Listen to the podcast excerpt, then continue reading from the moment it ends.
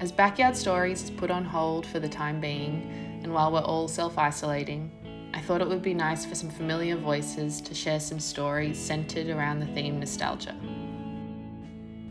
This is Backyard Stories, the Inside Edition.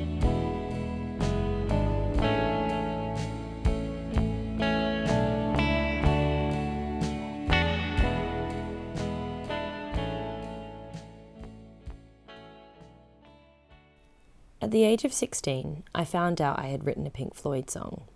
It was called Bike, and they had sung all my lyrics bar a single line. I have a llama, and he lives with a farmer. Roger Waters must have decided that the song worked better without it. He kept, I know a mouse, and he hasn't got a house. I don't know why. I call him Gerald, instead for whatever reason.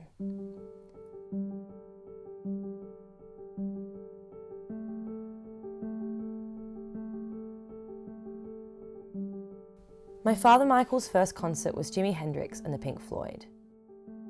Mine was the Black Eyed Peas. This is precisely why I've always needed him. I have no recollection of listening to that song. There is no indistinguishable moment I can carefully pick out of a box and place on the table where Michael sat us down and said, Listen to this. It was just what we did, all day, every day. There existed a time of such musical overkill that apparently it has unconsciously infiltrated almost all I can pinpoint as my early creativity.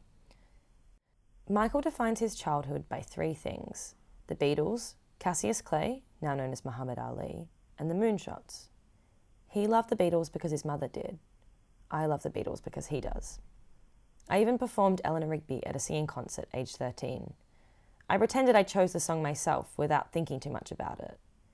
Michael used to sing Eleanor Rigby when I was a child, and the line All the Lonely People would sometimes bring me to tears. I always held them back. I performed it for him. When I was seven, I purchased a black and white video cassette containing four of Diana Ross's most famous video clips and a green frog shaped shower cap. Michael said it was the best Christmas present he'd ever received. I don't think I've ever known my father better. I remember my mother laughing for days. There was never anything funny about it for Michael and me.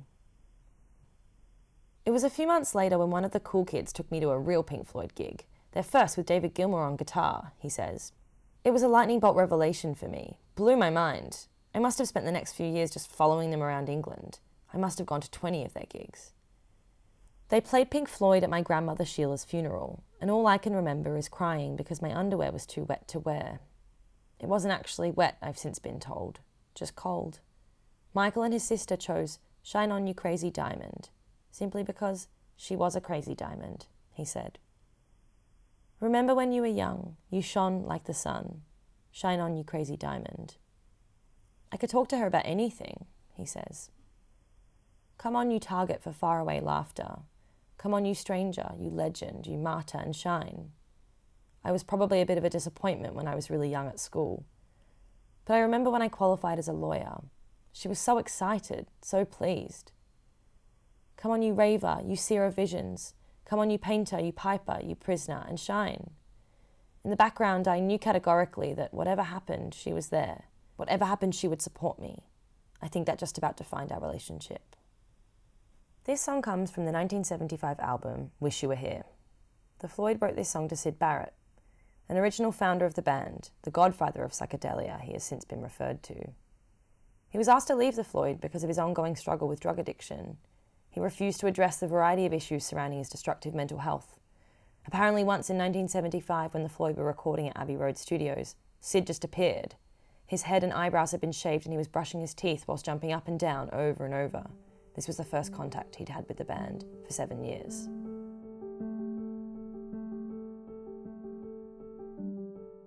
Sheila struggled with depression all of her life.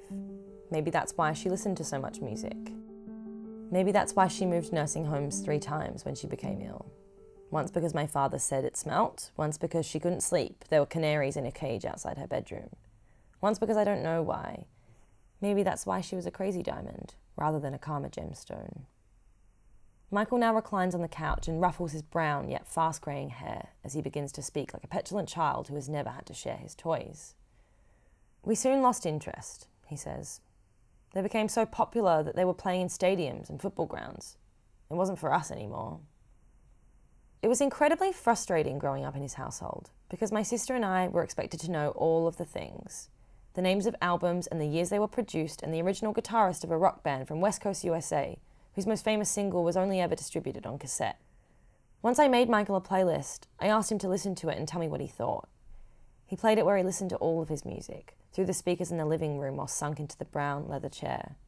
I was so nervous.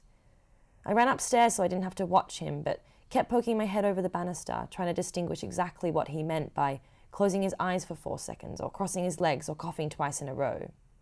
After the first three and a half songs, he pressed stop and asked, Do you mind if I continue this later?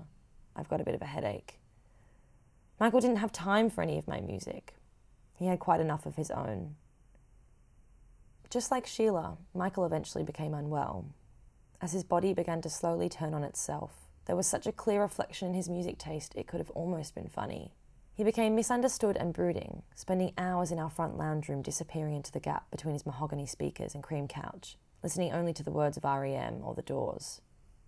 I would sit in my bedroom and just watch as the edges of each book placed so carefully in its place slowly quivered along with the vibrations. I would either run downstairs and sit with him in silence or cry alone until the album was over. When I became unwell like Michael, we would spend our evenings together watching old episodes of Sea Change on our now deceased television box. I often listened to a song by Yeasayer over and over again to help me through woodwork class when I kept spilling varnish on my school skirt. The chorus told me, You must stick up for yourself, son, never mind what anybody else done. And although I wasn't anyone's son, I felt empowered by the lyrics all the same. I tried to play the song to Michael on the way home from school one afternoon, but he didn't understand or like it, so he turned it off and put on Neil Young. I can't comprehend having seen Pink Floyd with Syd Barrett on guitar or being taught the chords to A Saucerful of Secrets while sharing a beer with Roger Waters and David Gilmour, or being a teenager and on the guest list of Elvis Costello as a friend, when I struggled to have many. We coasted along on a wave. It was a special wave we were on, is what Michael says. Except he never really mentioned any female artists, apart from Diana Ross, of course. This wave didn't seem to have the room to carry women, but instead left them struggling in the deep end amidst the sharks. He liked Stevie Nicks, maybe because she always looked so beautiful in her flared trousers, or maybe I'm being unfair and that's just what I think.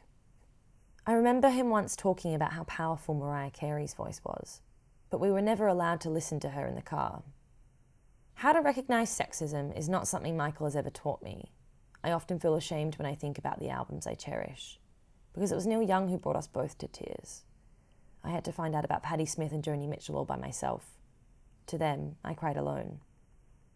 Is music the most important thing in your life? I ask him, feeling emotional even before an answer. Music is something that enhances my life rather than being an integral part of it. I've been through so many periods of disengagement where I think, I've been there, I've done that. I still love music and I know that I should make the effort to engage with its development. But that love is so very time specific. That era, 1966 to 1978, there's been nothing really for me since then, has there? I've always wanted to tell him to stop being so closed minded, to listen to the radio instead of merely repeating the same eight CDs in his car stereo that haven't been changed for 10 years. I've wanted him to know that it was rude when he shouted, What is this garbage? When I was 13 and showed him a song I had specifically asked a girl from school to Bluetooth to my Nokia phone and made my ringtone. At the same singing concert where I performed Eleanor Rigby, I also sung Don't Fight the Moonlight by LeAnn Rimes. It came from the Coyote Ugly soundtrack, the part in the movie where two blonde girls dance on the bar wearing beaded halter neck tops. I like to think Michael enjoyed both.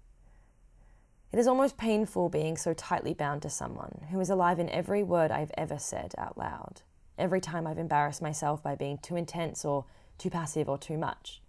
Every time I've made a new meal or said something that made a group of people laugh.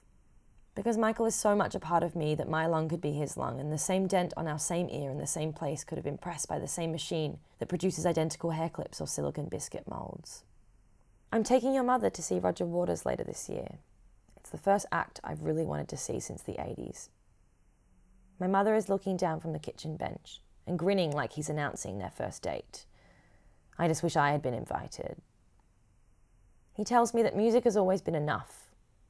We didn't need anything else back then. But this must be where we differ. Because I need a lot more, especially from him.